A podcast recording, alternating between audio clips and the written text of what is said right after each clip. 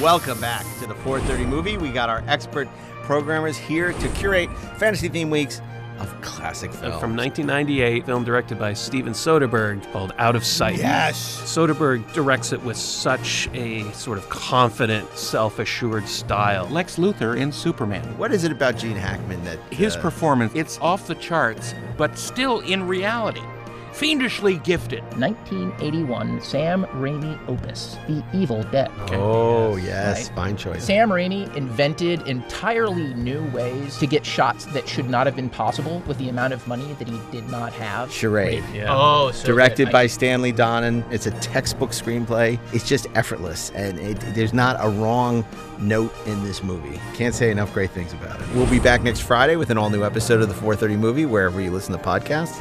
Join us now for the 430 movie. The 430 Movie Podcast is available weekly wherever you listen to podcasts and on the free Electric Now app. Download it today. Hello and welcome to Best Movies Never Made, the podcast where we talk about interesting and infamous movies that never made it to or through production. Most of the time, the movies you're trying to make don't get made. like four of them may happen, one of them may happen, none of them may Yeah. happen, and I'll be attached to three more things by end of summer. turn the script into something resembling like Unforgiven with Conan. Yeah. Sadly, the rights expired and the whole thing just like went away Wow. overnight. New episodes will be available every other Monday. We won't see you at the movies. Best Movies Never Made, as featured in Entertainment Weekly, is available wherever you listen to podcasts and on the free Electric Now app. If you think you felt a great disturbance in the force, you're not wrong. Ed Gross and me, Mark A. Altman, have a new oral history from St. Martin's Press. It's Secrets of the Force, the complete, uncensored, unauthorized oral history of the Star Wars saga. So, wherever you buy books, audio, and video, pick it up today and you can learn the secrets of the Force.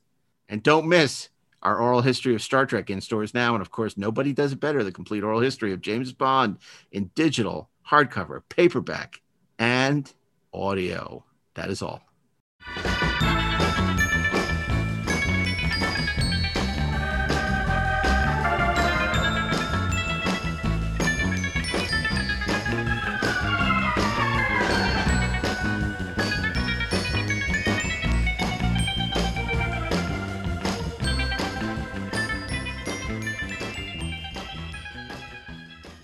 Hey, this is Mark A. Altman, And this is Darren Dochterman, and we are the Inglorious. Treksperts. And thou art back with more Bible action. More, we're, we're, we're, it's more Bible study here on the Treksperts. It's, uh, as we promised, Exodus, the Voyager Bible. 70,000 light years from Earth.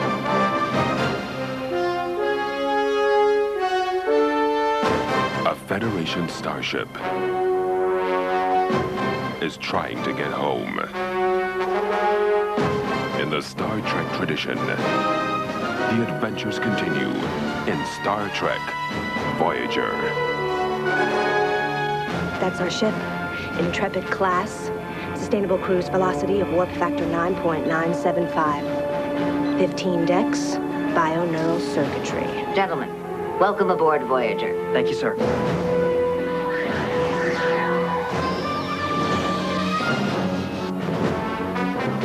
Do it. Computer, initiate emergency medical holographic program. Please state the nature of the medical emergency.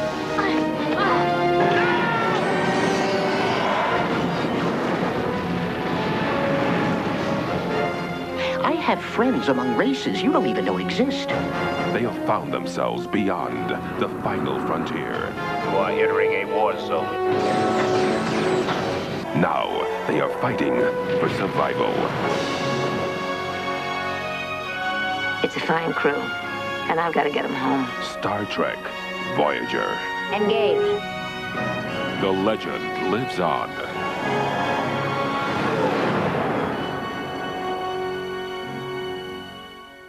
And uh, we're once again joined by uh, uh, no longer honorary Trekspert, fully authenticated and uh, and and minted Trekspert Ashley Edward Miller. So welcome back, Ashley. No bloody A, B, C, or D.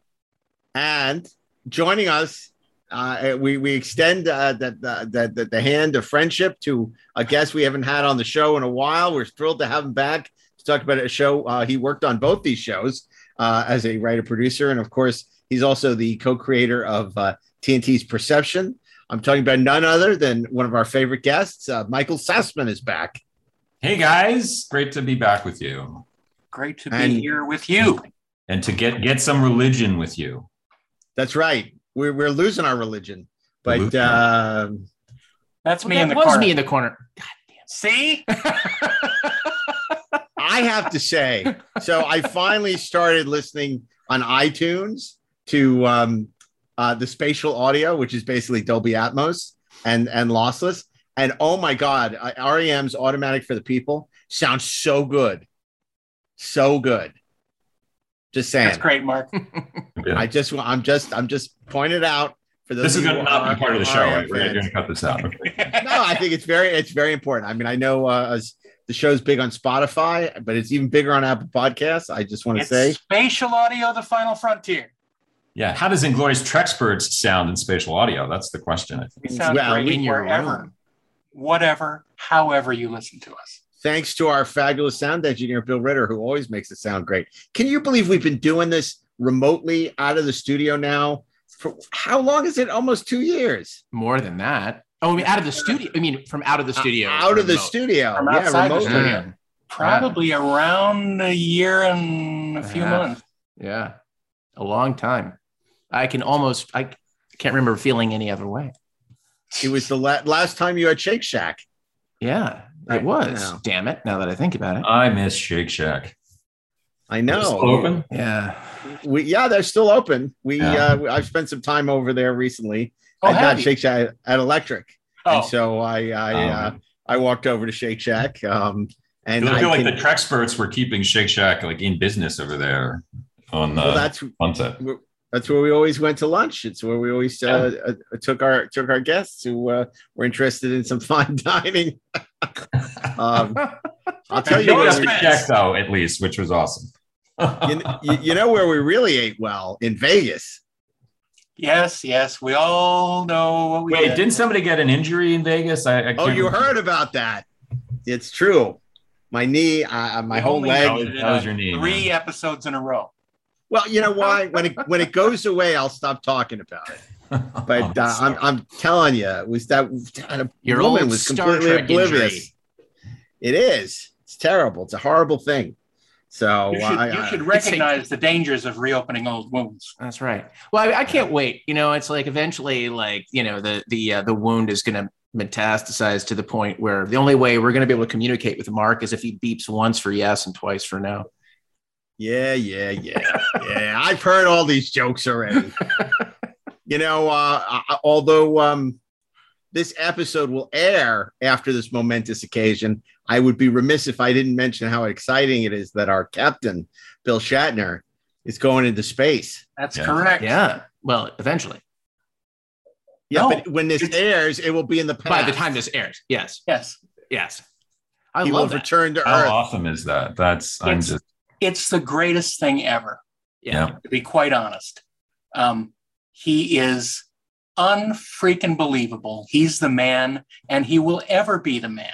And sure you know, will knock on wood, everything went well with the with the flight, and uh, Godspeed, and he came back safe, and you know, he's he's awesome, and he is always pushing the outside of that envelope. truly, It's what we always said. People say, How can he look and be so healthy at 90 years old? It's this kind of thing. He's willing to do anything. He wants to, you know, literally go where he's never gone before, try new experiences, have, you know, go new places, uh, experience things he hasn't done. I mean, for him to say, Yeah, I'll go into space. At the You age know, of I've never 90, done that. nevertheless, that's Right. that's oh, it's so impressive. Um, it's it's Liar report then. Dare dare we say that he has the right stuff? He he does. He does. that's indeed. He does. He, I he just want to see the uh, slow mo walk. from Yeah. Shatner. you Yeah. know? That's right. That's I mean, right. he's really Walking just going to be kind of shuffling, but it's still No, he doesn't shuffle. He walks very deliberately. that's awesome. I love. He's not a shuffler at all. at all. So, um, so today we're talking about Star Trek Voyager, the original Bible. Now, Mike, uh, you, Michael, you didn't come on to the show until its later seasons, so uh, it'll be interesting to sort of get your your perspective. Of course, on Enterprise, you were there from the beginning, so uh, we'll we'll talk about that. Um, you'll you'll see one of the things as we've gone from week to week from Next Generation to Deep Space Nine, the Bibles keep getting thinner. You know, there, Yeah. there, there- there's definitely less meat on the bone, so to speak. I think there's a certain you know feeling or understanding that okay, you know, this is yep, we're trotting out another one. So uh, you've seen them. So this is just more of the more of the same. It, it's it's very interesting that this Bible begins with Star Trek Voyager is set in the same time frame as the Next Generation and Deep Space Nine. It chronicles the adventures of a Starfleet vessel which must find its way back to the Federation from a distant part of the galaxy. And then it goes immediately into this very dense backstory. So I, I, I ask you guys, um, here's the the third modern Star Trek series, you know, following Next Gen and Deep Space Nine. Was it a mistake to introduce such a dense backstory uh, where you sort of have to come in with some kind of knowledge of what's going on? Not, Not, not, at, all. Because it it- didn't play. Yeah, it has never a part of the absolutely no relevance. It's completely irrelevant. Yeah. just, Yeah, it just after it's the there. pilot, after the pilot, throw all that stuff away because we're starting over, folks. Yeah. You know, I think there's one way of looking at these, uh, you know, these documents that Historical documents. historical documents. You know, I mean, it's easy, I think, to go, you know, in retrospect. Oh my God, didn't these, you know, what, what, what, what dummies, you know, they were. When did they realize what a, you know, not a great idea this might have been for a character or relationship or a conflict? But you know, with the exception of Darren, we're all writers here, and I don't know. I, I try to imp- approach documents like this with humility, having having written things like this before. Um, and so often you don't really know what is going to work uh, on a show. You may have, you know, you have experience and instinct and ideas and things that excite you, but you know, you're winging it a lot of the time, and you're trying to convince executives, the people who hold the purse strings, whether you know whether you know what it is you're doing. And you know, frankly, much of the time you're just making educated guesses or or, or an emotional educated guess. Well, this sounds cool. This would be fun.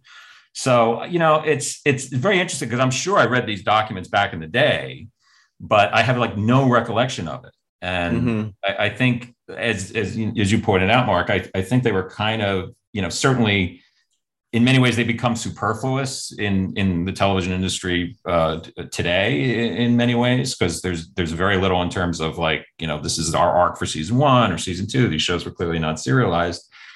Um so i, I don't know. I i i i i i feel i feel for you know uh, michael piller and jeri and and rick having put that document together having you know come up with this you know Maquis storyline on on next gen and and of course on and followed that through on uh on uh, deep space nine and and wanting to continue that and do something kind of cool and meaty.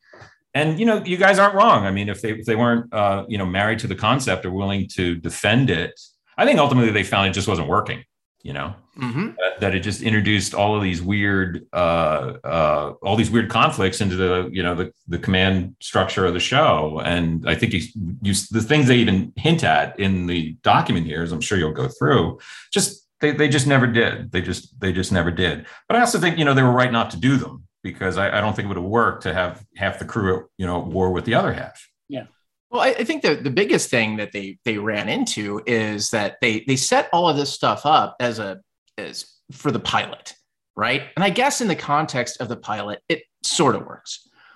But it, it, unlike say something like Deep Space Nine, right, where like you establish that Major Kira is a Bajoran and she was part of the resistance against the Cardassians, right? And now you have Starfleet coming. You're living in the middle of her world, where her world is relevant. The second that you take these characters as they're designed with conflicts that are essentially asserted and you move them 40,000 light years away to the Delta quadrant, to the Delta variant, uh, and like you make them live together, suddenly those conflicts are irrelevant. And the only way to make them relevant is to bake that into the writing. And I think at the end of the day, like, I, I just can't, having worked for UPN, I, I, I can't imagine that UPN was like super excited about getting into something like that. And so none of that ever really manifested. Um, you know, and it's just it's it was it was promising, I think, in the um in the setup, but in terms of how all the stuff that's in the Bible eventually ended up playing, it just it didn't emerge. I mean, obviously we're going to get into all this, but it's striking to me that in you know the original series Bible, in the next generation, in Deep Space Nine, there are so many elements of those characters. The exception is that the things that we say about the premise, about the characters, the exception is that they don't play into the show. And In your UPN show, I just want to point out to people who don't know what you're alluding to, is you were on the Twilight Zone. Yeah, exactly. The uh, the one of the well, the last two crappy ones. So, you know, I by the way, I do in fact have like an award from the AFI as like having worked on like one of the 100 best shows like in the history of whatever because I worked on the crappy UPN version of it. But neither here nor there. It's just it's it's interesting to me that when the show actually got into its premise, that the Bible became less relevant to it, like as a series, than a Bible had been to any of the other Star Trek shows previous to it. I think that I think the difference here is that I think uh, that all the writers who started on this had a pretty good idea of the kind of thing that they wanted to do. This was basically a selling tool to the studio and the network. I think that that has a lot more to do with with what is in here than Mhm. actually guiding the show. Yeah, for sure. It's a. It's, want- and you look at what's in the document. I mean, we'll get to that obviously, but there's a lot of, "Hey, aren't you Hey, excited?" wouldn't this be great? Yeah. Yeah. Yeah. I, I want to take a step back for a second with this because I, I want to add, you know, I want to, you know, we pointed out when we did Deep Space Nine that because Next Generation was the, on the air, the option of really doing another Starship uh, boldly going where no one has gone before was not really an option. Now, it's important, again, you know, not to be ahead of our audience um, because some are very young, they don't realize the context. This show premiered after Next Generation went off the air. So it'd be six months where Deep Space Nine was still on, and then Voyager would premiere, re- having replaced Next Generation. And so you have this option potentially to do, a, a- first of all, do a Starship show. But the question is, how simple do you want to go? I mean, would this show, would Voyager in a way have been the same show or a better show if it had just been the Voyager and um, never went to the Delta Quadrant, was never on its way home, and it was just basically, you know, the same mission as the Enterprise. You know, having the benefit of hindsight, what I, I think Voyager, I mean, there, there's a couple things Voyager could have could have done a, a, a- you know a, a better job at. And again, it's it was a different different time in TV. They were you know their mandate was to do standalone stories. Deep Space Nine was doing story arcs, and you know they they had to they had to you know the writers often had to fight with uh, you know the head office over a lot of their plans and so you know voyager was you know definitely not going to be not going to be that um, but a ship cut off from its fleet uh, you know cut off from star bases cut off from earth should be a ship you would or would you would imagine would be a ship that you know over seven years would get more and more dilapidated would would would you know perhaps run out of uh, run out of antimatter or energy reserves. And you know, voyager did do stories like that but there was no real sense even like in season seven of the show that the that the ship was significantly you know it, it just you know they never ran out of shuttlecraft. They never ran out of photon torpedoes. And of course you can with star trek technology kind of you know create anything. But i, I think the you know the magical near magical ability of a, a ship with replicator technology to make absolutely anything it, i know it just it, it it hurts the it hurts the very premise of your show. I mean you, you almost want to say in that first episode oh damn it our replicators are offline and just keep them offline for seven seasons and and lean into that. Um, it, it was when the show really decided you know there were too many sort of next gen type stories that they wanted to do stories on the holodeck you know th- things that just didn't quite make sense for a show set in this you know far off corner of the galaxy. Now if you're doing that you know, then you know you don't get to do Captain Proton, and, and those episodes were a lot of fun, and and uh, but you know, so I, I, there was this push and pull. I, I feel like between look, just give us seven more years of Next Generation, and as writers, you know, I, I imagine Jeri and Rick and Brannon and everyone involved with that show uh, who had worked on Next Gen wanted to do something new and wanted to push themselves. Um, w- again, with the benefit of hindsight, you know, instead of the Maquis, what I think could have worked, what ended up working the best on Voyager were the characters who really would not have fit in on a show like Next Gen. Characters like the Doctor, for instance, who was a replacement for the, you know, the, the ship surgeon who was, who was dead. So you have this EMH program played by Bob Picardo, who, who was wonderful, who, uh, you know, very early on ended up popping and kind of becoming a, a, a star character on the show. I think even the writers didn't didn't anticipate that. Later, of course, we got Seven of Nine. Seven of Nine is a character who, you know, if you ran into her on Next Generation, she'd be in two episodes, and then they would ship her home. Right. Characters Like like, that. I'm sorry. Like Hugh. Like Hugh, exactly. So I think the premise of the, sh- the, the show, instead of bringing along the Maquis with their complicated backstory, had they gone to the Delta Quadrant and a bunch of the crew were dead, and now they needed to ally with a bunch of aliens, whether they were people like 7 mm-hmm. or who who now must become a member of your crew, and now you're dealing with aliens who we know absolutely, you know, very little about. They're they're brand new species. I mean, that's on the one hand exciting. It's also a huge challenge uh, to, to create those species. You know, they did try that with Neelix to a certain extent. And Neelix was, you know, uh, Ethan Phillips, terrific actor. The character was kind of hit or miss. Uh, basically, you know, he, he did get some good episodes, but was kind of relegated to comic relief for much of the show. And, you know, th- that's okay. Captain! May I say, you look beautiful this morning. Is that a new color lipstick? No, was the same color I always wear. Well, perhaps it's just the way the glow of the food heater lamps hit you, but you look wonderful. Uh, not to suggest you don't always look wonderful. Neelix, do we have any coffee left? No, but we have something even better. I don't want something even better. I want Really? coffee. It's made from a proteinaceous seed I discovered on an expedition. Never mind. I'll use one of my replicator rations for coffee. That would not be appropriate, Captain.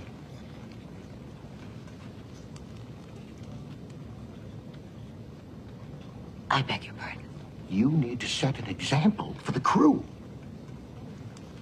Well, thank you for reminding me. You're welcome. I mean, after all, if you want the crew to begin to accept natural food alternatives instead of further depleting our energy reserves, you need to encourage them by your own choices, don't you? Fine. Give me your even better than coffee substitution. And how about some Takar lager headaches for that this morning? Just coffee.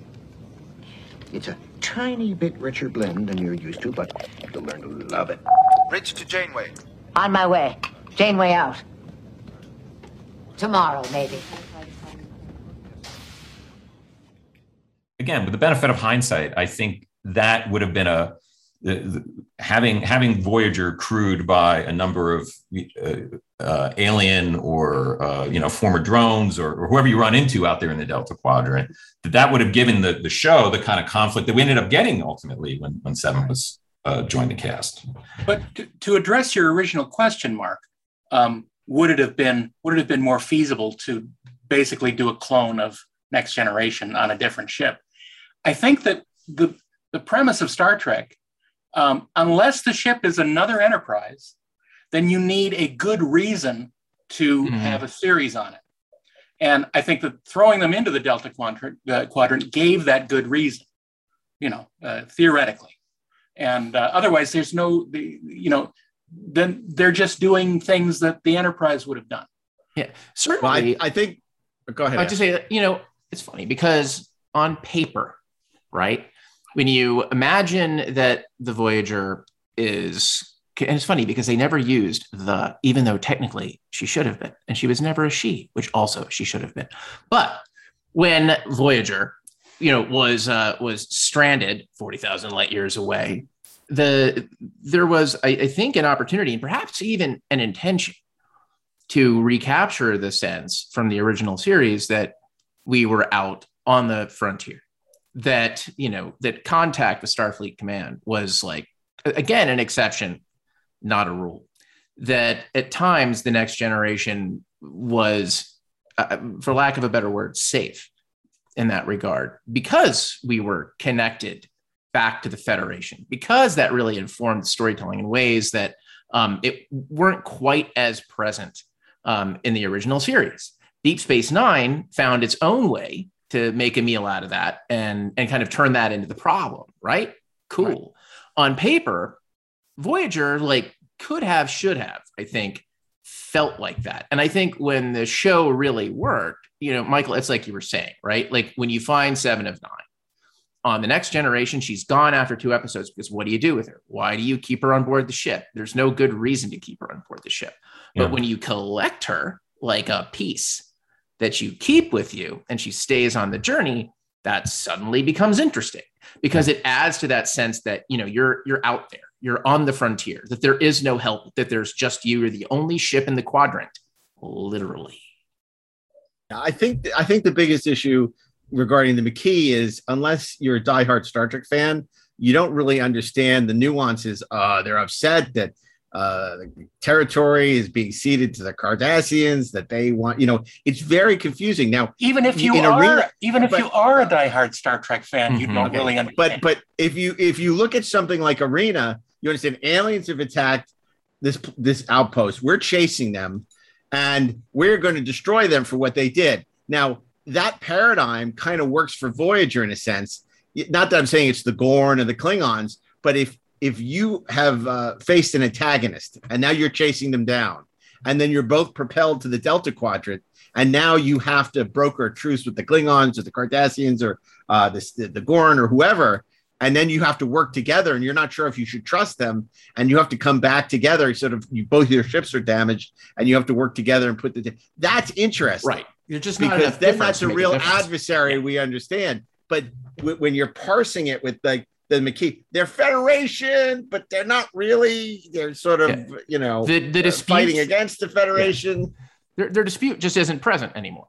Right. the, thing right, that right. they had to fight about simply doesn't exist anymore. The, the, territory they're fighting over doesn't matter when you're in the Delta Quadrant trying to get home. And in, in, in, to me, the idea of Star Trek, this kind of optimism where different alien species have to work together, it's like that that could have been a very interesting thing to explore if they had actually had a team up with sort of a more um, an adversary that was more uh, uh, delineated than something like the Maquis, where uh, you know, as you guys have mentioned, you know that that whole backstory was kind of jettisoned very early on, and all this backstory that Darren's going to read to us really doesn't matter past the pilot. So, Darren, if you would, could you read us the backstory the in the backstory? Bible?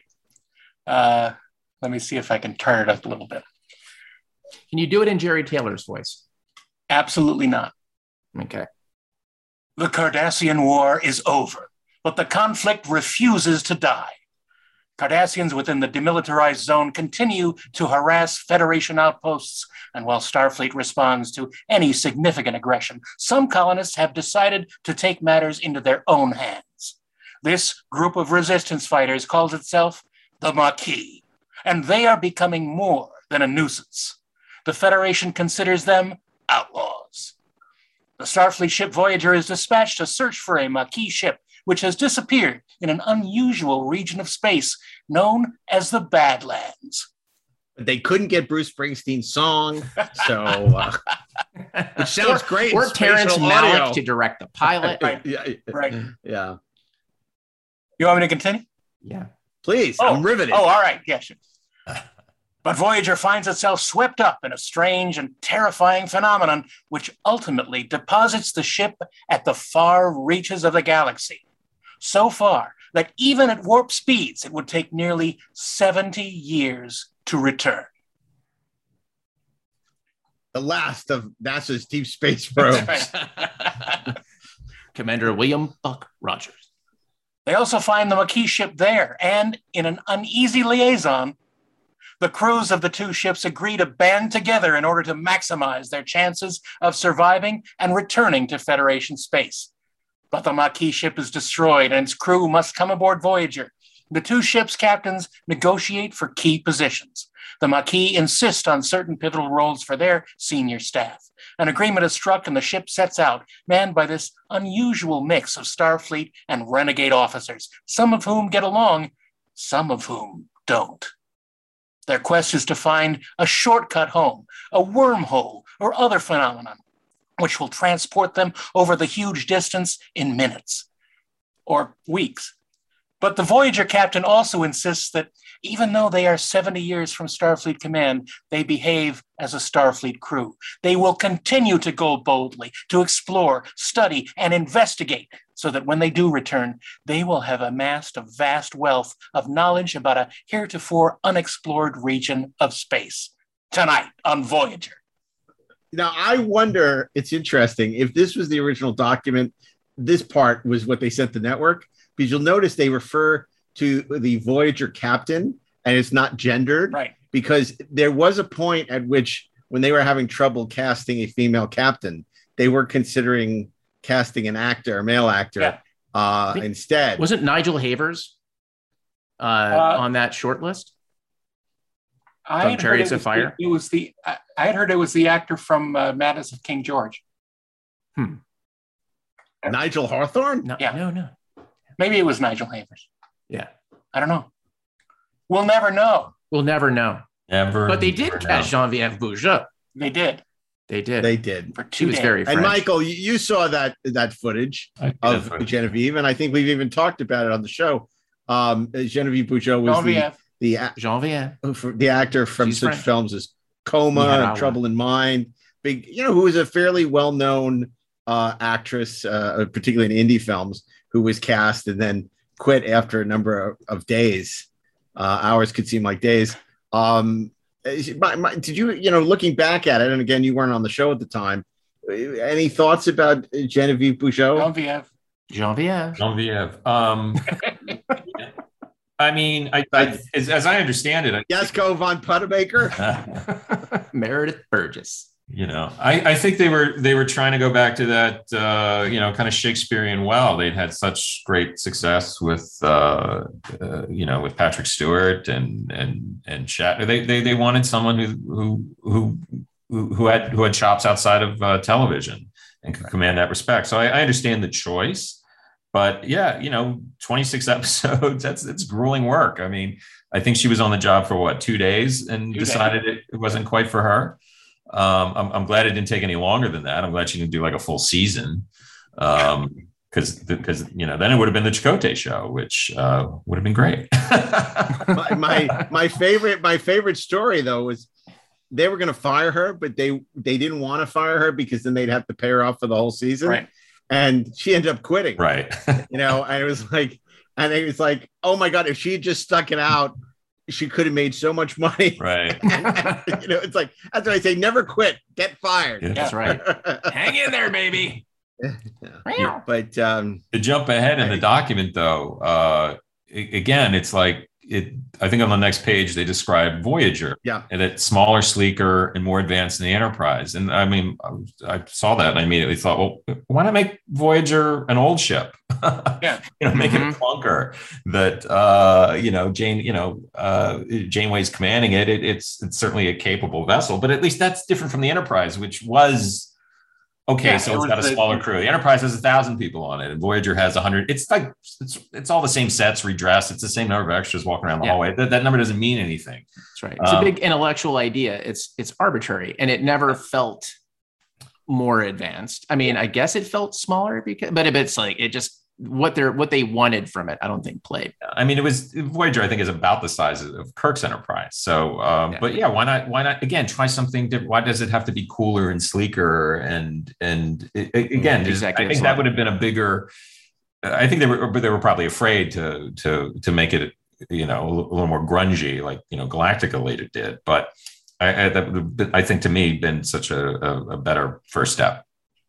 But everything is also a response to Deep Space Nine. Yeah. Deep Space Nine was gritty and dark and run down, and the Card it was Cardassian architecture. So it's like you can't say to you know the the network to UPN, uh, which remember this is not for the studio anymore. This is for uh, um, the UPN for an actual network, sort of. Uh, and uh, and so uh, and you know they they can't say oh it's run down, it's gritty because you know that's no one is you know say oh like Deep Space Nine, we don't want that. That's true. I mean, they almost have to say it's sleek. It's like the you know better than the Enterprise. It's way Right. better than what we've had before. Way better. They can go And- warp 9.97. Oh my That's god. That's like a whole 0.97 more. I mean, bear in mind also that UPN had no other freaking shows. What are they like, Pigsty? I mean, come on. Like Yeah, they- the Home- Homeboys from outer space. Yeah, they don't have anything. The the you know it, this was supposed to be the flagship, man.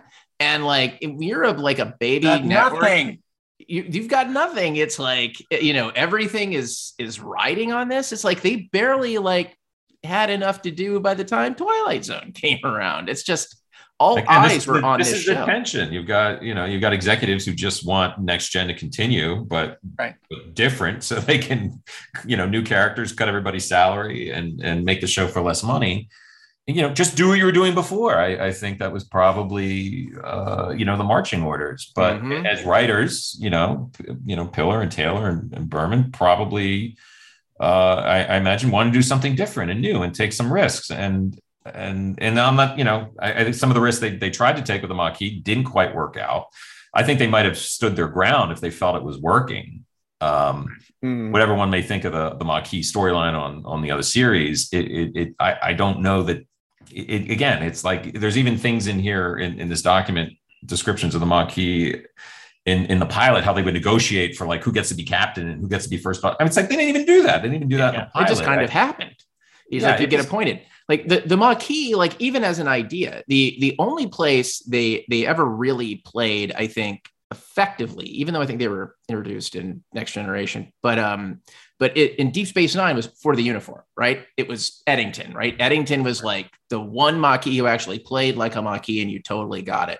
Um, and for the uniform was like the only episode of any of the shows where you feel like that Maquis conflict was emerging as something that felt like drama was connected to it, which is not a knock on Voyager at all. I think it was like in theory, you go, oh yeah, of course, right? Like these guys like butt heads, they have different ways of looking at the world. And but the truth is, like Mark said, like those differences weren't sharp enough to like to to create the kind of conflict I think that they hoped for, especially in a world where you've got UPN saying, what if there wasn't conflict about these things? What if they're just flying around the galaxy shooting phasers But I and like exploring shit? Michael's idea that you know uh, uh, in the document, you know, they're they're battling for who's going to be the captain. You know, so Janeway and, and Chakotay can play rock paper scissors and decide who's going to be the captain. Well, they got to You fight know, to the death would- on the ho- on the holodeck. That would have been cool, right?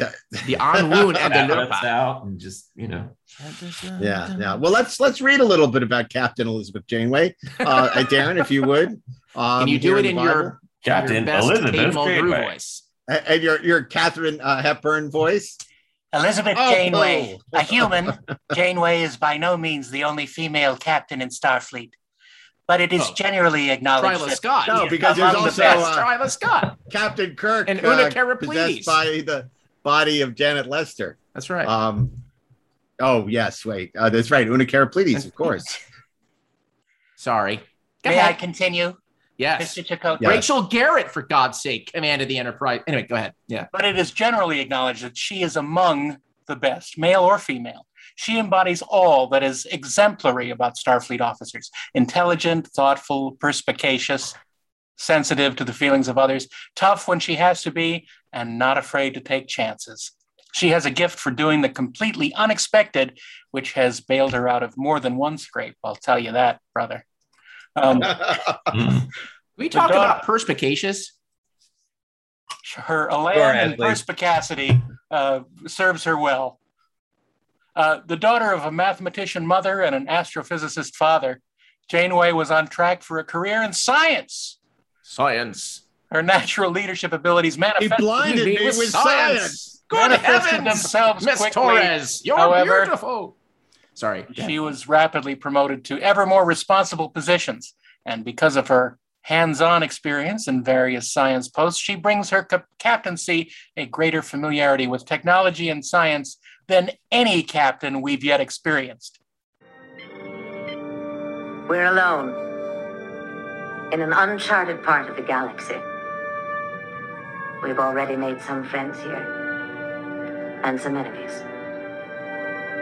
We have no idea of the dangers we're going to face. But one thing is clear. Both crews are going to have to work together if we're to survive. That's why Commander Chakotay and I have agreed that this should be one crew.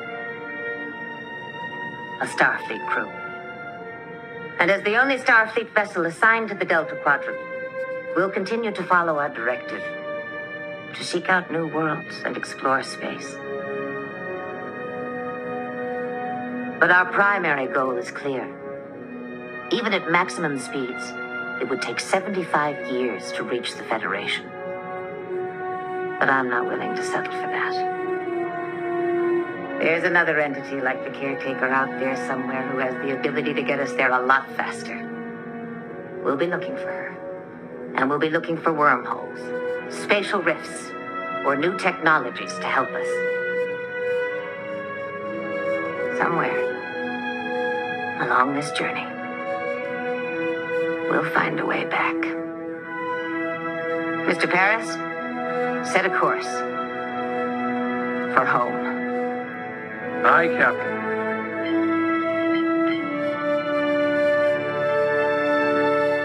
Even Spock? Anyway, hmm. her The guy who built the relationship with her mother, a Starfleet theoretical mathematician, was particularly close. And This is she compelling stuff. and she used to enjoy talking with her, discussing esoteric issues of math, as well as down to earth issues of life. Her mother was her role model and bequeathed Janeway with warmth, sensitivity, intellectual curiosity, and likability. Well, you can tell Gene was dead by now because there's no sensuality mentioned. Yeah. She misses her mother's presence in her life.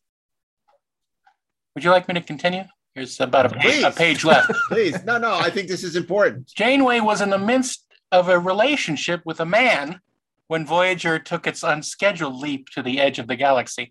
The last conversation she had with him took place on a monitor, and it was rushed, harried chat. She never realized it was to be the last. Although she keeps up a positive front about finding a quick way home, she realizes that she may never reach Federation space in her lifetime, and that her lover, after an appropriate mourning period, will move on and undoubtedly find someone else. And she will stop talking about him after an episode. See, this is the same arc as uh, uh, Adama when they had to leave uh, That's right. the colonies and found out that his wife was dead on Caprica. Remember in 78 Galactica? That's that's it. When Apollo says maybe she wasn't here, and Adama looks at Apollo and says she, was, was here. These thoughts, held at bay during the day, tend to surface in the middle of the night when it's hard to sleep. There's the Roddenberry sentence. Janeway is respected and loved by the members of her crew, but what about the renegades? Their captain, Chakotay, has agreed Chakotay. to, to the position of first officer and must now report to a Starfleet officer. Chakotay himself develops a strong bond with How Janeway. long were they in the Maquis that they're not used to support? I mean, like this has been going on f- not very long, right? Not long at So all. It's like Just a couple sound like, episodes. oh my god! Now he has to re- re- report to a, a Starfleet officer. Okay. he he himself develops a strong bond with Janeway. He had known of her, heard of her diplomatic and tactical exploits, and realizes that if they were to be dumped at the ends of the galaxy with any captain, they're lucky it was this one. Tom Paris has been given his chance at redemption by Captain Janeway, and he's determined to prove to her that it was a good idea. But B'Elanna maintains a distance between herself and the captain. She won't be won over so easily. Well, that's really interesting because they're mentioning these characters that They um, haven't introduced We yet. haven't met. They haven't introduced the right? It's yet. like you see, like like the the network executive notes. Who is this? it's coming back. I don't know. Um, read on. It's right. Ne- it's the next so, thing. so of course now, the, uh, what do you think, Mike? Michael, do you feel that's a good distillation of what Janeway would become?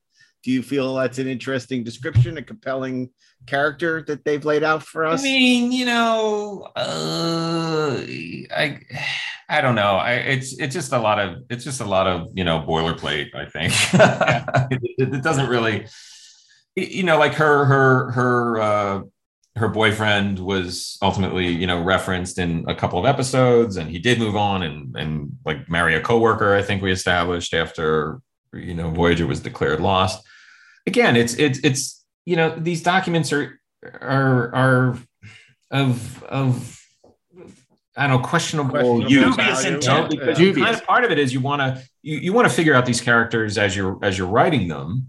Uh, but also you have to, you know, you you you want a big star or, or certainly a, a very good actor to, you know, to be cast in these roles, and you want to be able to explain to them what you are intending with the character. I think Janeway, as she developed, is more or less, you know, along the lines of of what's laid out here, bi- biographically.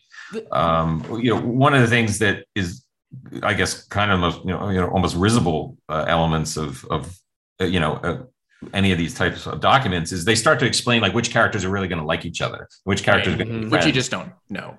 Wait, and you just part. don't know. And and uh, you know, sometimes they do. I think in the next gen Bible, it said that like Jordy and Data were going to be best buddies, and, And they, kind of were. and they totally you know meshed as actors and as characters. But I, I think in this document, it, it well, it even says something here about like Janeway and B'Elanna, right? Right. They're going to be like real like. I, they they they look like they wanted to punch each other half the time again, which is fine. But like that that was that was what those actors brought to the to those roles. So yeah, I don't know. I think this segment could have been uh, a, a lot shorter, but you know, I got a I got a quick power nap in, so I'm uh, good. What I find interesting about it is that the the most important thing they said about the character was not in this section, right?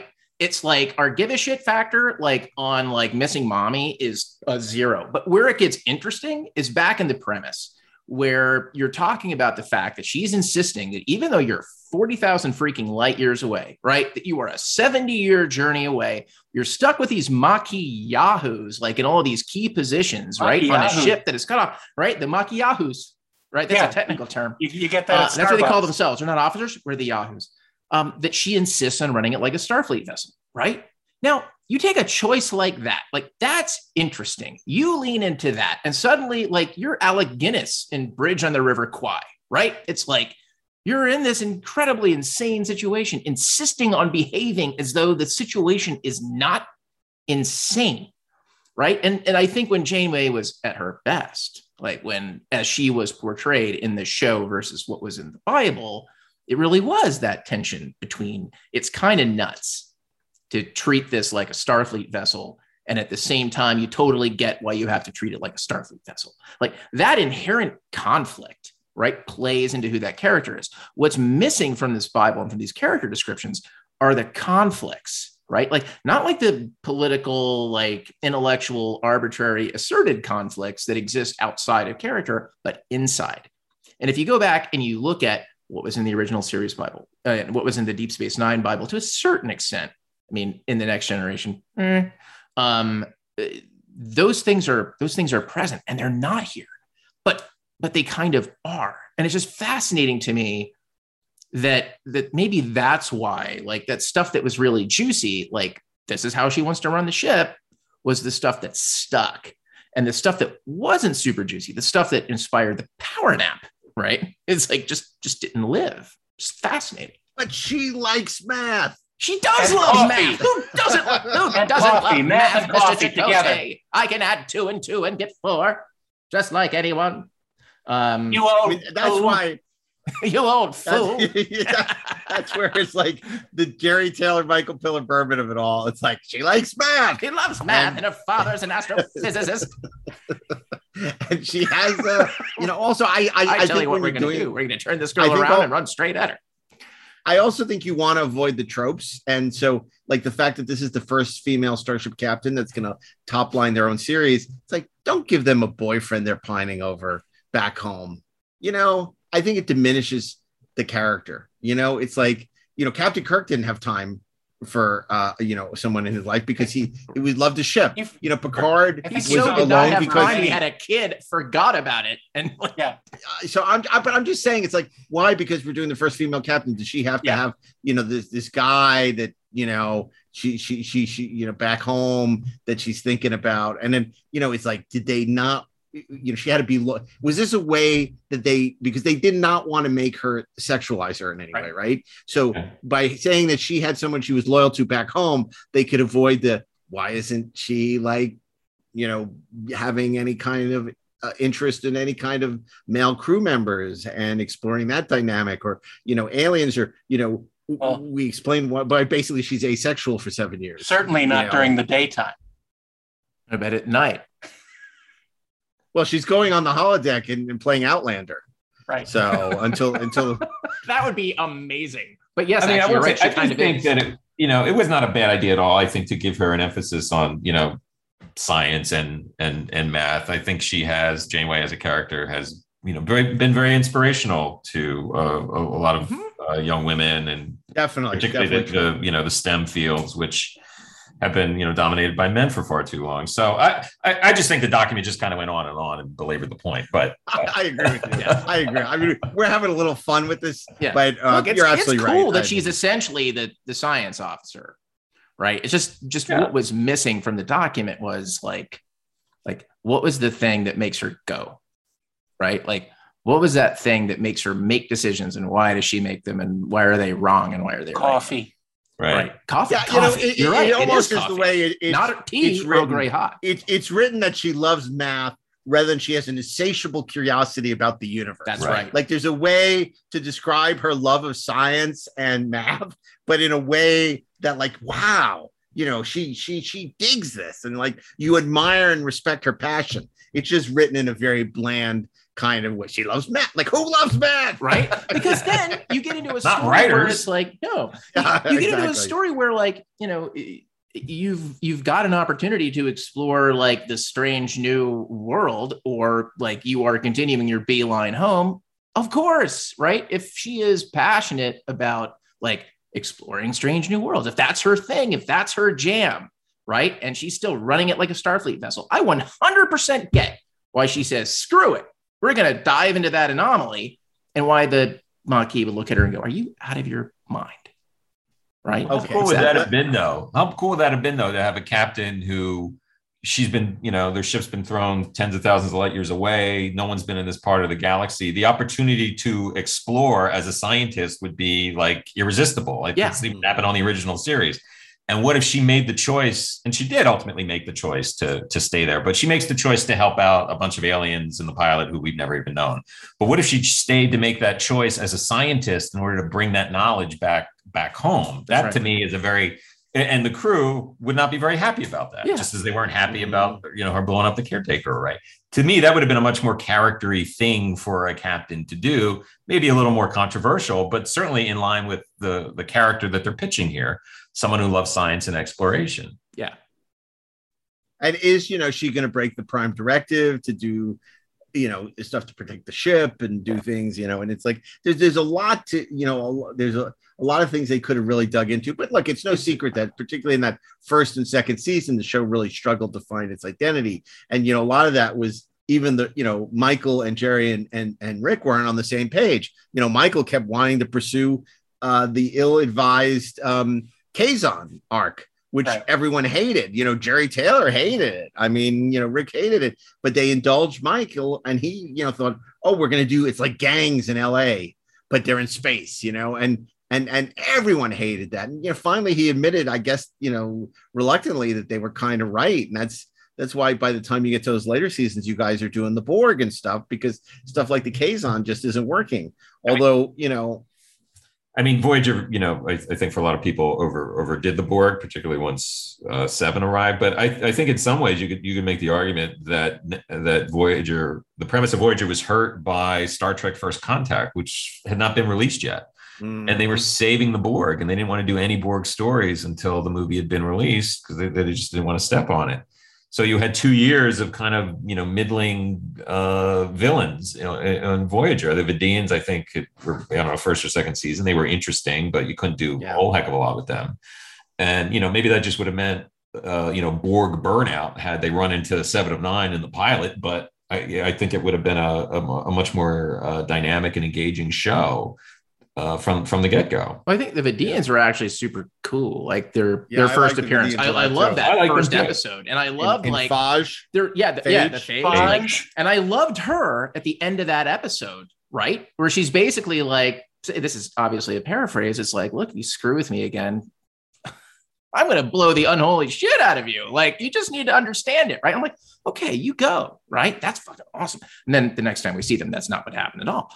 Um, but I think that, you know, the the Borg are one of those things where it's it's always going to be diminishing returns because every time you survive them, they become less scary, which is what I thought ultimately was like kind of great about um about Unity. It was an interesting way into the problem, right? That like was that, that didn't yeah. force you um to just kind of go, oh well, I guess like the the Borg are are like less dangerous now than they they were before. The thing that's been that's interesting about them has been kind of filed away, but it's just Again, like with the, with the benefit of hindsight, take the same number. I don't know how many Borg episodes that they that they did, but like take that same number and just spread them over seven seasons instead of you know the, the final four, and it, it might have felt more balanced. mm-hmm, you know, you look at something like Year of Hell, which people love, mm-hmm. and you know that's exactly what you're saying. It's like you slowly see the ship falling apart and being damaged, and you know struggling to to survive. And you know, would that have been a more interesting arc over a couple of seasons than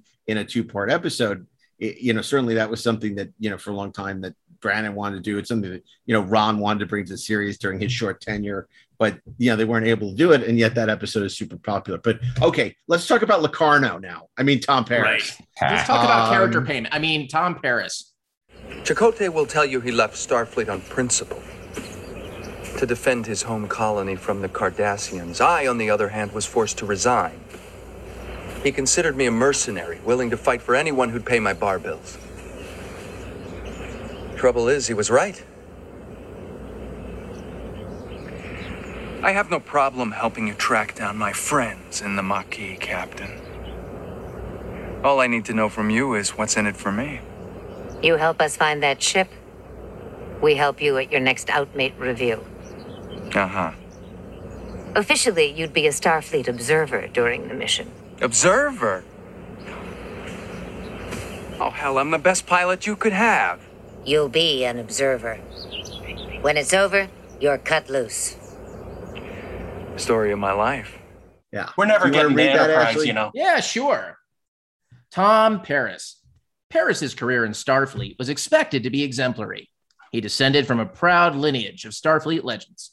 His great grandfather, grandmother, father, aunt were all admirals. It's a lot of freaking admirals.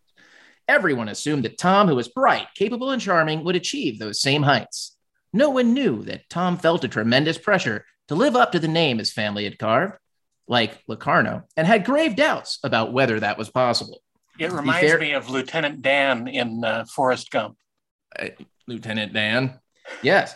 He fared well enough at Starfleet Academy. His grades, while not dazzling, were decent. He played on the Parrises, the Parrises Squares team and participated in various activities like the debate club, the chess club. He loved D&D. His greatest skill was as a pilot, and he often said he'd rather pilot a ship than sit in the captain's chair. That's what he said. After graduation, he joined a unit of Starfleet's SAV division, the small attack vessel, where his piloting skills would be put to good use.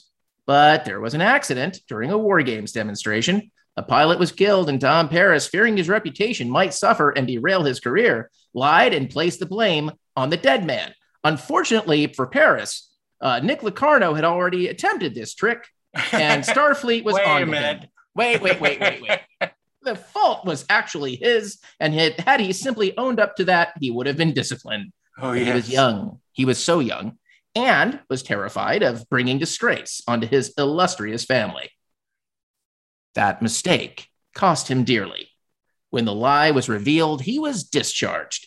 His worst fears had been realized. He had sullied the family name.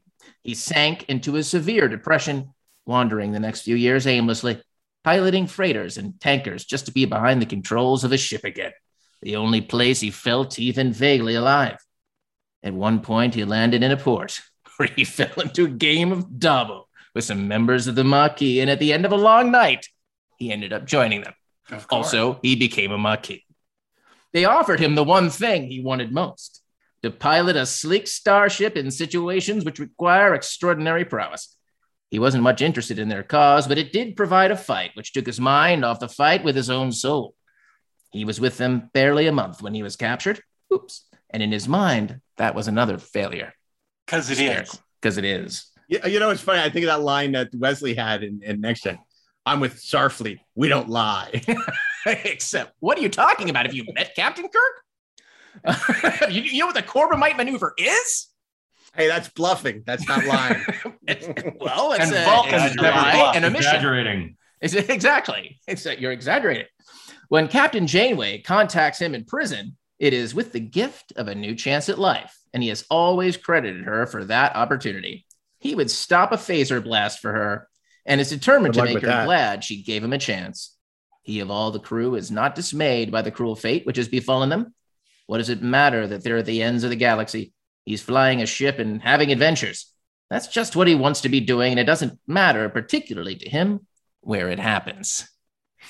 He has an affection for B'Elanna, seeing in her a character we haven't met yet, seeing in her a soul at war and reminding him of himself. And like B'Elanna, he is drawn toward the rock-like steadiness of another character we haven't met yet.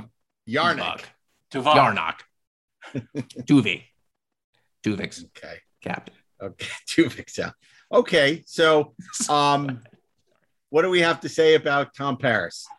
Well, they certainly did a good job of anticipating the relationship with B'Elanna, which ultimately did happen. and, that's and true. it's kind of a fun, uh, you know, I, I, I, I wrote some of those stories and some of those scenes. Um, but yeah, I mean, it was, you can even see here, it seems like they almost copied and pasted the background for the, you know, Locarno character from Next Gen and changed a couple of details for, you know, as I'm sure the legal department would have asked. Um, it's too just- bad. I would have loved it if it had been Locarno. I wish they had just paid the 100%. writer. Just yeah, pay the lieutenant character writer. payment, right? pay the writer. It's I don't know. It wasn't even that much money. I think it was like No, 70 of bucks an it wasn't. episode or something. I mean, I like to yeah, think of it this character way. payments are like 70 bucks an episode. Yeah. yeah, but it's five percent. It's it's so much fun. Like, but that's a whole other conversation. But I think, look, what was what was smart about putting Tom Paris into this, even though he was Nick Locarno, is I maybe this is wrong information, but it feels right. Is that the agenda was Robbie McNeill, who I think was an asset to the show, right? Yeah. It's like he was charismatic, he was good. It was Yeah. like that conflict felt um felt genuine. Like he felt like an outsider, I think, in the best way. And his um his backstory, I I, I would say almost uniquely of the the crew that's in the Bible feels present in the show, at least for a while, at least until it kind of stops mattering. Um, but he was he was always interesting. Well, I mean, in the pilot, they go, she goes and gets him out of prison. Yeah.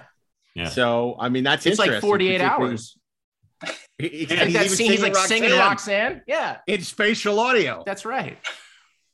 It's like Dolby Atmos. It's crazy. That's crazy, man. Okay. So Chakotay, uh, first Native American character, not in the Paradise Syndrome.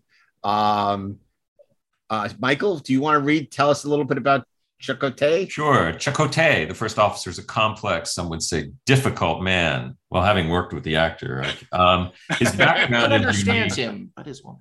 His background is unique. He spans two cultures, one foot in each, belonging to both, and yet to neither. In the 22nd century, a group of, I'm sure they meant American Indian or Native American here.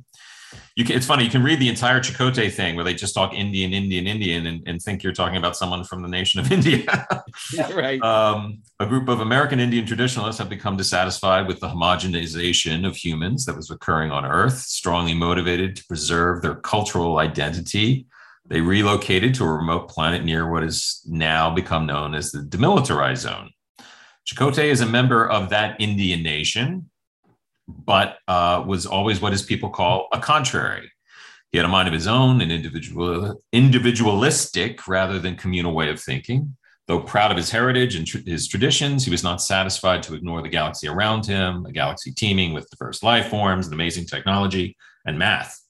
Uh, he broke from his people, educated himself in the ways of 24th century of the 24th century, went to Starfleet Academy, uh, but he was contrary at the academy also and found he had difficulty adhering to the rigid codes and rules. He was commissioned and posted to the Merrimack, I guess he went back in time, huh? Right. At the end of the Cardassian War, not the Civil War, the Ca- Cardassian Wars, when he learned that his people were becoming victims of attacks by the Cardassians, he left Starfleet to defend them, joining the then infant group, the Maquis.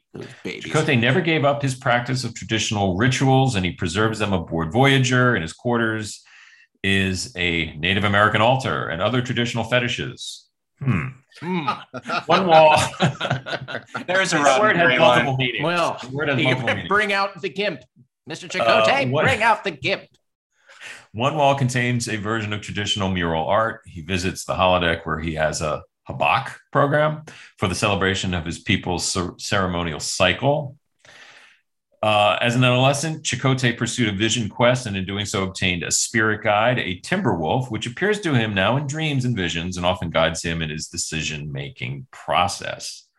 Uh, he has a reverence for all living things, and when he eats, he offers thanks to the earth for providing food. He will not eat meat.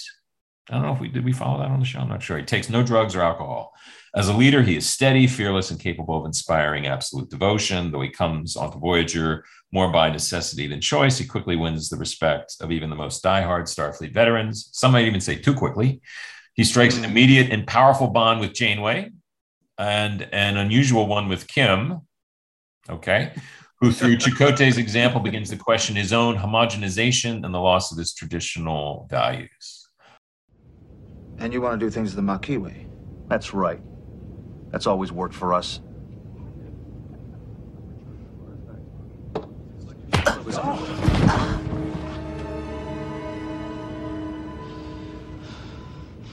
That's the Maquis way too, isn't it? And if you want to keep doing it the Maquis way, that's fine with me. We can do that tomorrow, the next day, every day until you report to Lieutenant Tuvok. You understand me? What? How does a Starfleet crewman answer a question?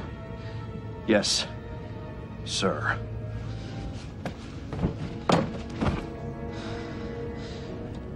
Does anybody else have a problem?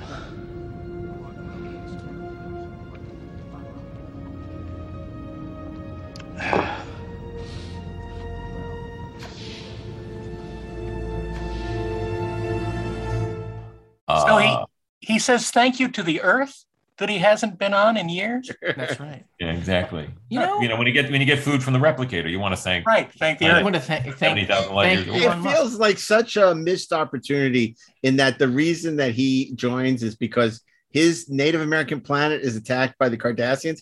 It almost feels like if he feels like what's happening with the Cardassians evokes what happened to his people in previous centuries, that he, you know, he feels the need to join the Maquis. You know, there- there's an opportunity to make a social statement that I think is a lot more powerful than just, oh, the Cardassians are attacking the planet with my people, as you know, and and and you know, go for the metaphor and just like, uh, it's just, I don't know, I it's just, I, and also I just don't know a lot of this is spirit animal. I, I vaguely remember an episode first season, I think, where like you see the spirit animal or it comes to life or something, and it was just awful. Well, it's yeah. I think that was also kind of a, a missed opportunity, right? Because I read this and what I hear, right, or when I hear it read out loud and then read it, um, is here's a chance to put a character into Star Trek who has a has a spiritual life, right? Um, and it isn't dependent on the existence of aliens in any way. Uh, Mhm. it is simply a spiritual life, um, which is which is an interesting point of view. Which, frankly, is a more interesting point of view to me um, than the than the Maquis point of view, right?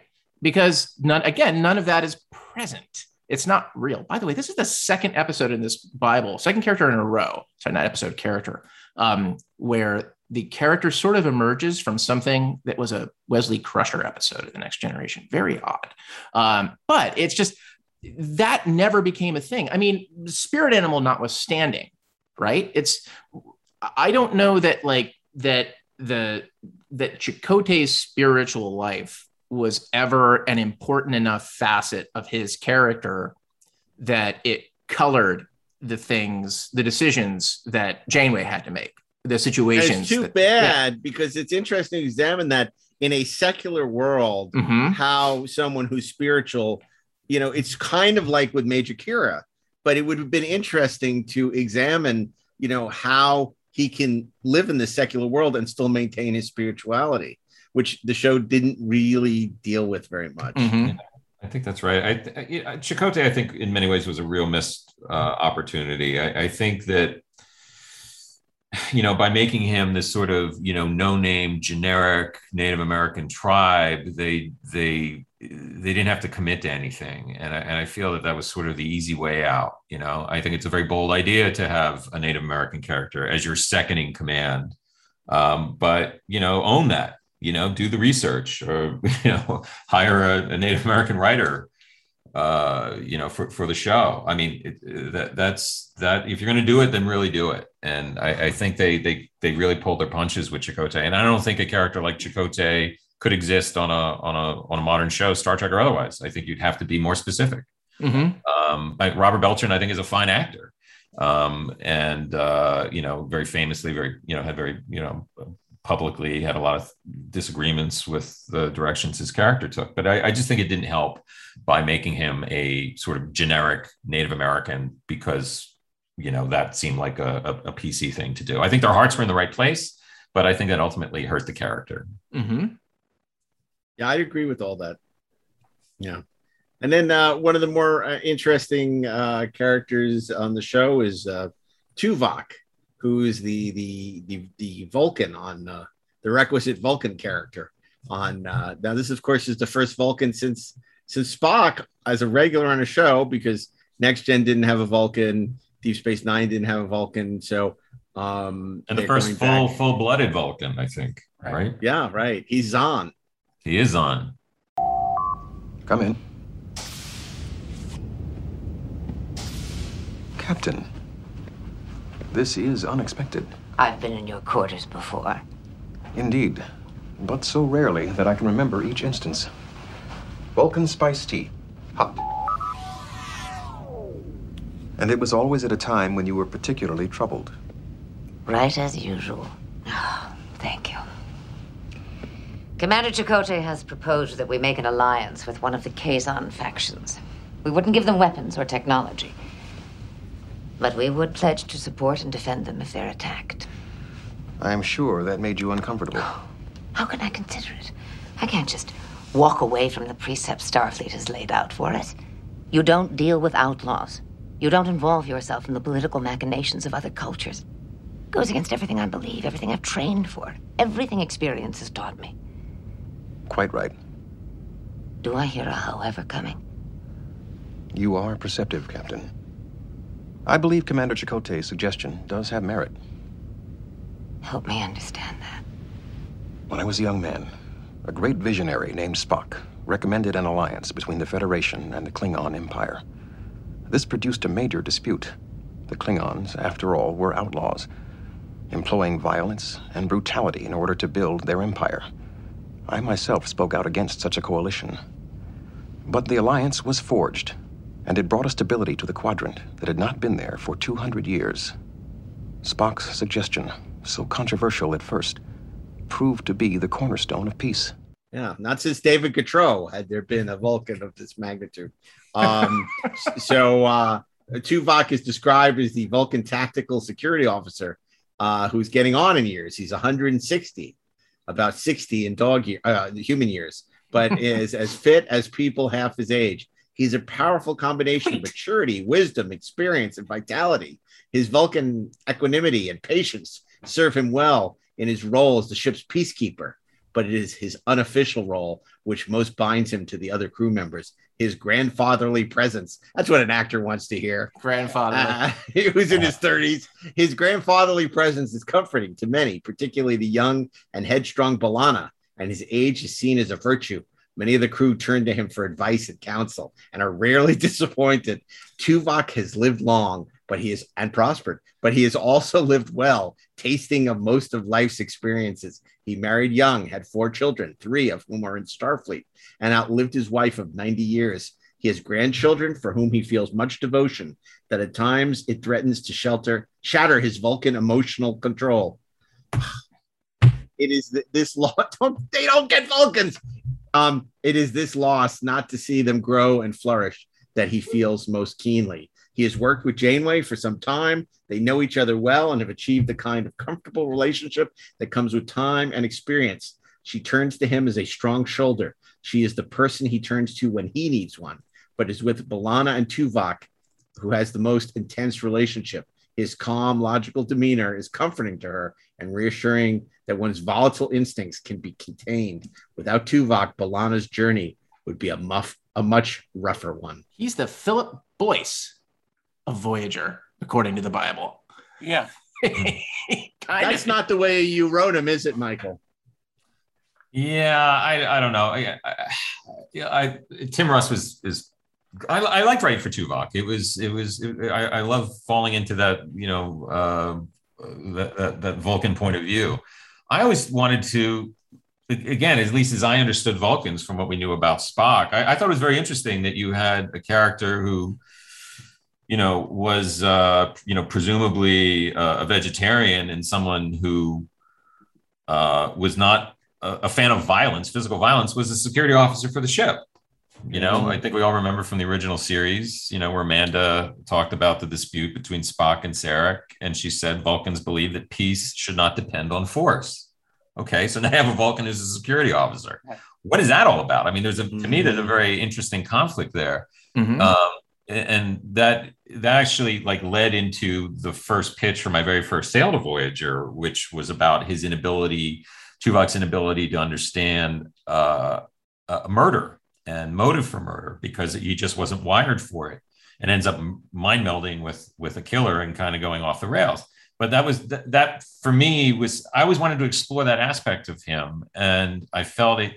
There wasn't a lot Vulcan about him. As, as great as Tim Russ was, like in, in playing that kind of character, we often didn't write him as a Vulcan, and and those conflicts that you know we had that the, the original series in many ways didn't even really touch on. You know, I mean, Spock would very often pick up a phaser if he had to and do whatever was required. But I would I would uh, imagine that a full blooded Vulcan would be much more committed to that kind of philosophy, and that seemed like a very interesting you know point of conflict uh, to give to Tuvok, but it was never anything that they were even interested, it, it seemed to me, in exploring. And I get it, but you know, if you're going to make a character a Vulcan, then make him a Vulcan. you know, yeah. Embrace the philosophy. Yeah, it's like the, the thing that always worked about to me that worked about Spock was that, and you kind of hit on it, Michael, which is it is a point of view thing, right? It is a way of looking at the world, and it almost it's not that it has nothing to do with logic, but it is it is just a point of view that's different. It was a thing that fueled his conflict with Dr. McCoy, and their conflict was never policy debate, right? it was it was really like a- about like you know it's like my god man we're talking about universal armageddon you know it's like just that difference was what made that connection so interesting and i feel like you're right like there is this great contradiction that's built into this character in the in the bible that didn't get a chance to quite emerge right? Like if if he is a vulcan who is who has committed himself to this what does it mean right? What does that guy say? By the way that episode is awesome. Um but uh it, you know it's it's just it's interesting to me that he never quite kind of jumped off the page in the It way se- that you're talking about. it seems to me that they missed a great opportunity that probably from a uh, from a network note that we didn't get an old Vulcan. You know, right think- but you I know he's fit as a man half his age brought- which means he's fit as an 80 year old Yeah, right. Uh, but it, it's missing such a, a great opportunity for a different dynamic Mm-hmm. from this character. But we got the same dynamic, and it- there was nothing. There was nothing different about it. It was just, oh, it's another Vulcan. It- we we we don't believe that he has a lot more experience and wisdom. That's the problem. Yeah. Plus, also, it's interesting that, and I don't know when they wrote the Bible if they had this in mind for the pilot that he's a spy on board the Maquis ship, you know, which is an interesting situation to put him in. And again, it goes to, you know, this whole idea of, um, you know, would a Vulcan do that? I don't know. Sure. And they did play that a little on the show, how some of the other Maquis crew members were resentful because Tuvok was a spy and didn't tell them. And it just, again, it's like that whole Maquis mission was over with and it, it didn't even matter. So let's like, let's move on. Yeah, yeah. No. So okay. Well, then that brings us to Harry Kim and Darren. If you'll tell us a little bit about why we're wild about Harry. Kim, the ops slash communication officer, is a human of Japanese descent and had the happiest day of his life when he reported to duty aboard Voyager. He knew his parents were proud, though he was a bit embarrassed by their hugs and kisses as they said goodbye, and that meant a lot to him. As the only child of a couple which had tried for years to conceive, he was their great pride, their golden child, Ay, not to be ay. confused with the Paramount movie of the same name. he grew up. I get it. That's funny.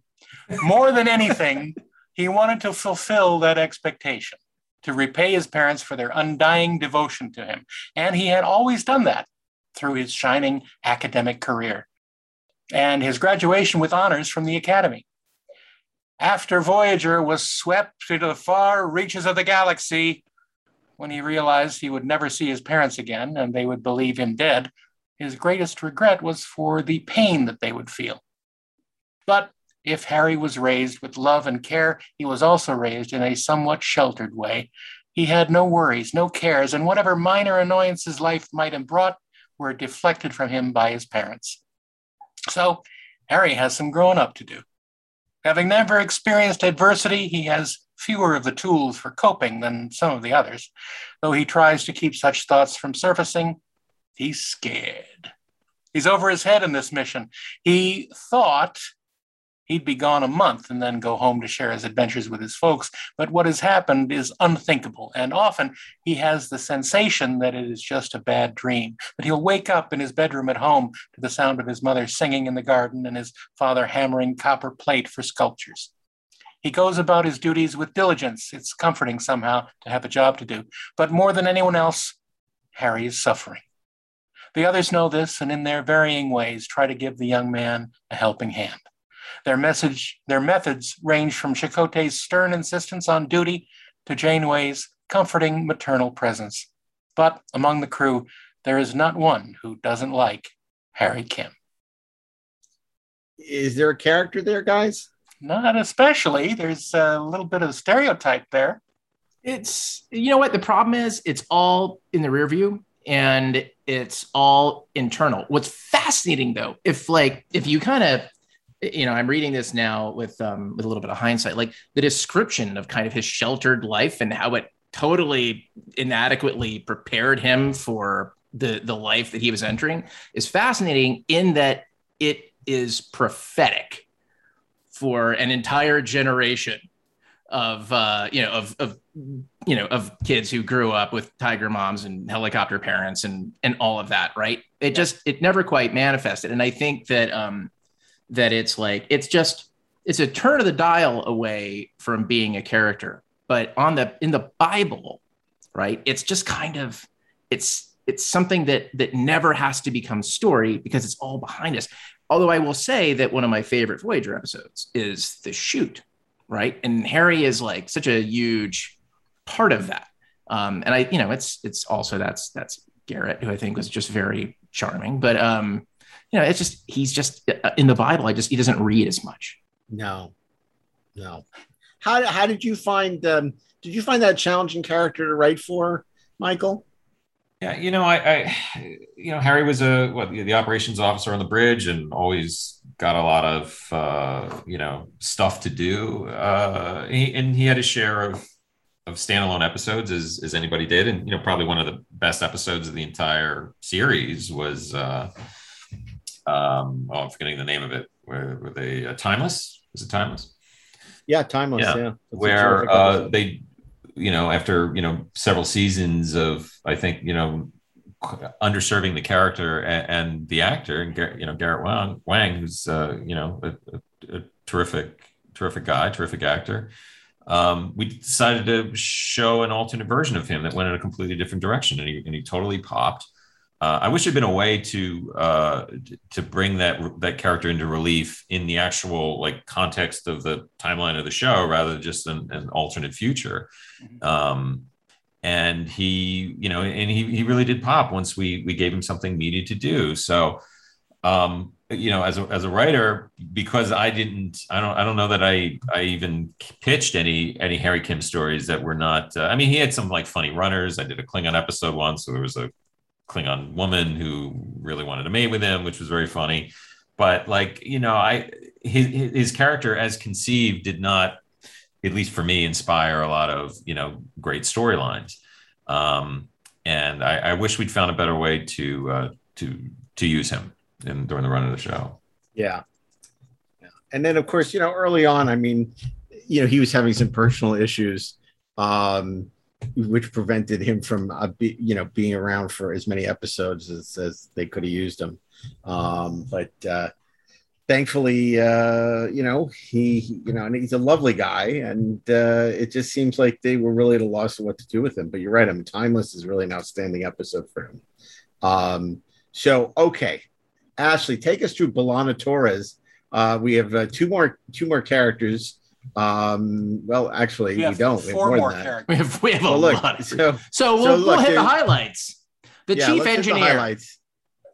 So let's talk about B'Elanna Torres. No, uh, so the chief engineer has a facade that's worked well for her. Tough, knowledgeable, able to take care of herself, bothered by nothing. Um, but beneath the surface, there dwells a person confused and at war with herself. This is interesting. B'Elanna has a mixed heritage, Klingon and human, that she deplores. Her Klingon side is disturbing. She makes every effort to suppress it. She distrusts the feelings her Klingon blood produces and wishes that she could achieve total control of them. Her attitude stems from a complex mix of factors. Her Klingon mother and human father were separated when she was young. She grew up not knowing her father. She, he was transformed by her into a fantasy image, the perfect daddy prince. that did not show up. An idealized figure. Uh, she and her mother lived not on the Klingon homeworld, but on a remote colony, which was largely human. She grew up feeling like the other. And as she grew older, the feelings began to solidify. The turning of her back on her Klingon side was epitomized when she accepted when she was accepted at Starfleet Academy. But even then, she struggled with the structure and discipline demanded of the students. After graduation, she joined the Starfleet Engineering Corps, but conflict with the Starfleet way of life continued. Her Yeah, you see, this is really being uh, uh, uh, uh, the most obvious attempt to do Spock. You know, I mean, it literally is Spock, and instead of uh, you could substitute human side for Klingon side, trying to repress it. And um, it's it's interesting, and she's a wonderful actress. She's gone on to become a terrific director. Mhm. But I think you know what you know. Enter once Jeri Ryan enters, she really gets supplanted, in, uh, you know, in this category of the Spock substitute by Jeri. And clearly, there was a lot more interest in sort of servicing that character than B'Elanna. 100%. And also, Worf kind of got there first uh, in a lot of ways.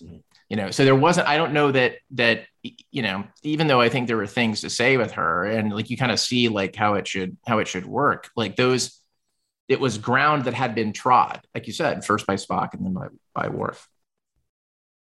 I, I think the problem is, unfortunately, you're sort of getting to a point now on the the third, fourth series where it's Mad Libs, and it's like, okay, so th- instead of a half Vulcan, half human, it's half uh, Klingon, half human. You know, and and and this is happening with it rather than starting with like who are compelling characters. What kind of interesting dilemmas can we give them? It's more of like, okay, so Odo is going to be our Spock guy, and he is looking to come to terms with humanity, or you know, and, and so so many of these are just like, how are we going to flip something that's worked in the past and do it again? But it's going to be different enough that we're not doing the same thing. Yeah, and- and for sure. I mean, I, I do think B'Elanna was in many ways a, a more successful character than than you know some of the others, and Roxann Dawson, mm-hmm. like you, you said, terrific director, and and I, I think a really good actress. I think what was inter- different about her, you know, unlike Spock, she did she was she was pushing herself away from her Klingon heritage, which was certainly something Worf did not do, and something Spock didn't do, and, and that to me was at, at least different and interesting, and, and and gave us a lot of story potential. And later, when she got you know became pregnant was trying to figure out like did she want her child to have any Klingon traits at all. It got into like some really interesting, meaty uh, storylines there, but um, I, I, don't disagree with that at all. I, yeah, by the by the third or fourth series, you were slicing the bologna thinner and thinner. Yeah, absolutely. And then of course, uh, the most beloved character is Doctor. Z- in here, he's called Doctor Zimmerman, the Doctor. Doc is not really a person, but a holographic figure, an EMP to be precise, experimental medical program. When the ship's doctor is unavailable or needs added assistance, he calls on the EMP. The uh, holo doctor appears as a human male and has been programmed with the most up to date medical knowledge. He is capable of treating any disease or injury. So it's interesting. This is probably the uh, slightest description of all the characters. And you could argue probably the character that was plumbed and explored the best of any of them. Please state the nature of the medical emergency. Multiple percussive injuries. Status of your doctor. He's dead. 0.4 cc's of trianoline. Trianoline? We lost our nurse, too. How soon are replacement medical personnel expected? That could be a problem. We're pretty far away from replacements right now. Tricorder?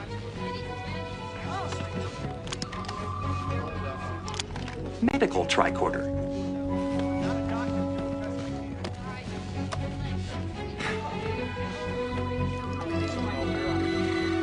Replacement must be requested as soon as possible. I am programmed only as a short-term emergency supplement to the medical team. Well, we may be stuck with you for a while, Doc. There's no need for concern. I am capable of treating any injury or disease. No concussion, you'll be fine. Clean him up.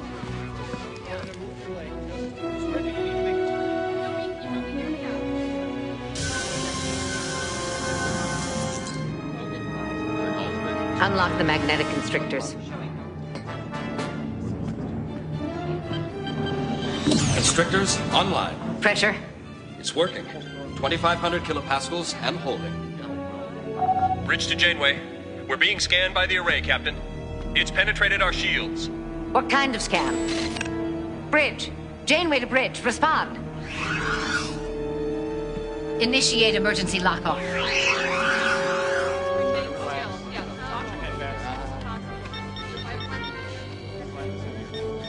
You're not seriously hurt. You can return to your station.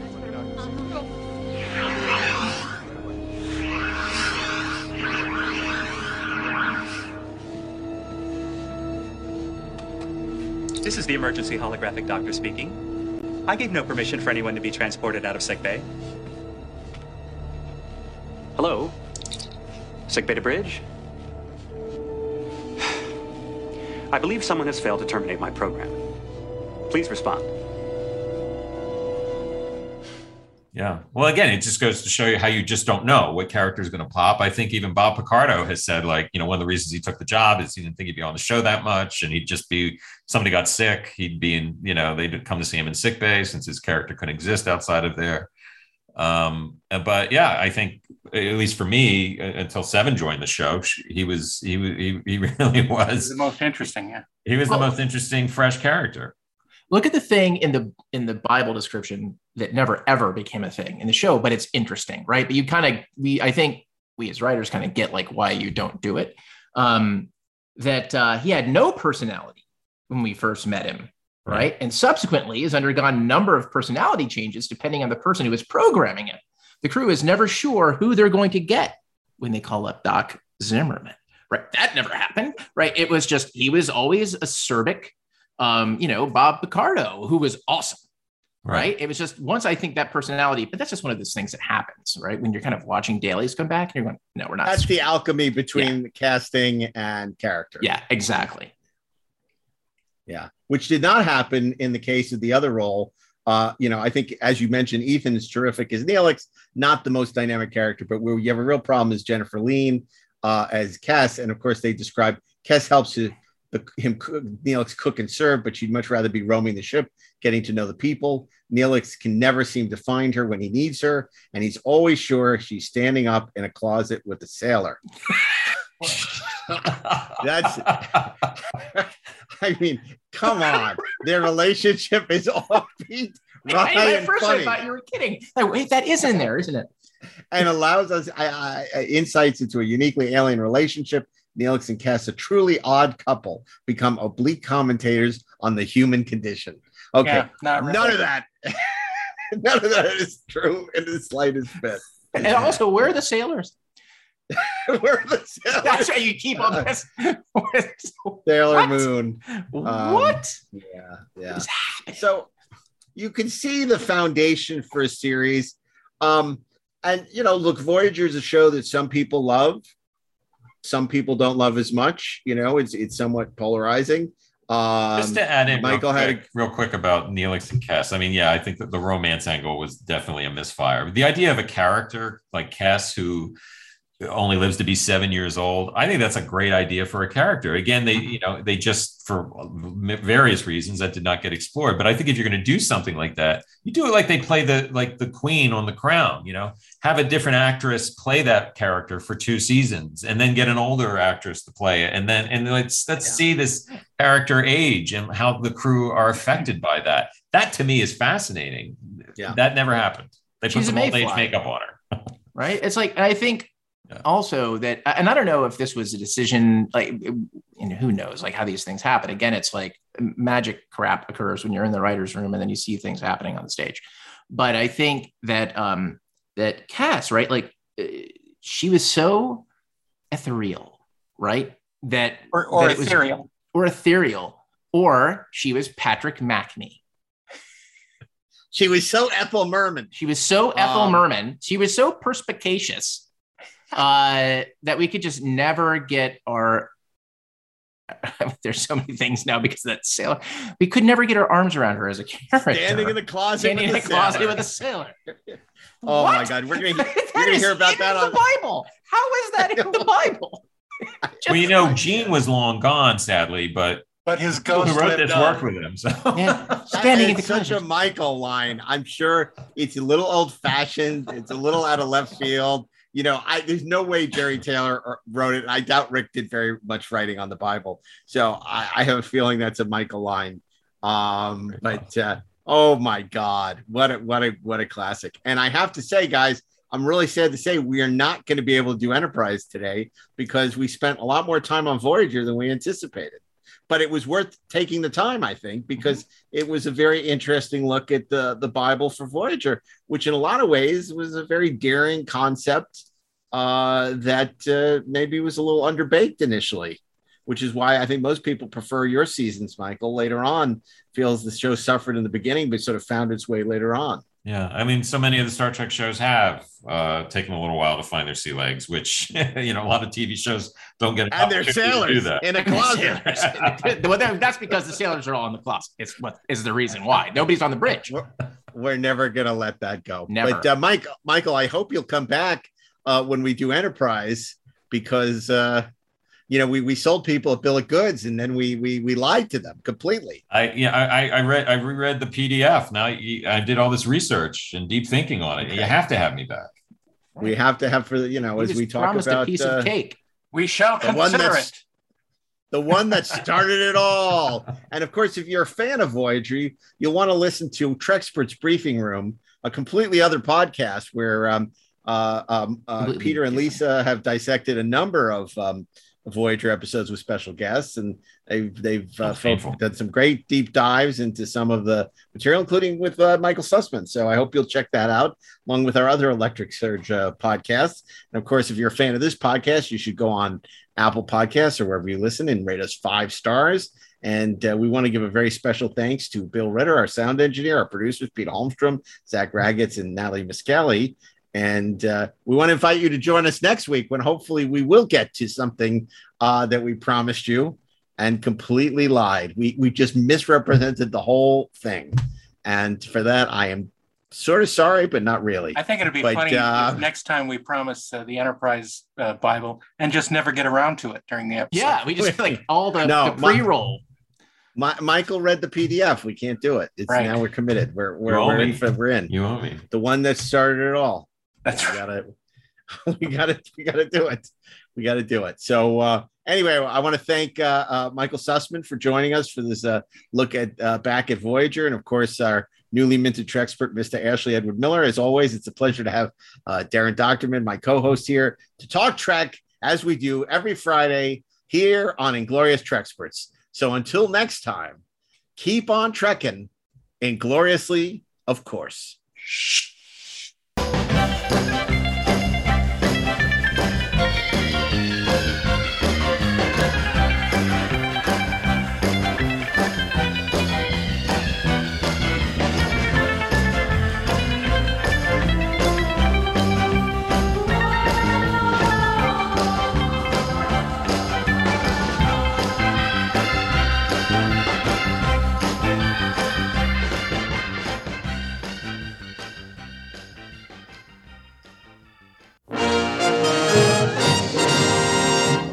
You're listening to the Electric Surge Network.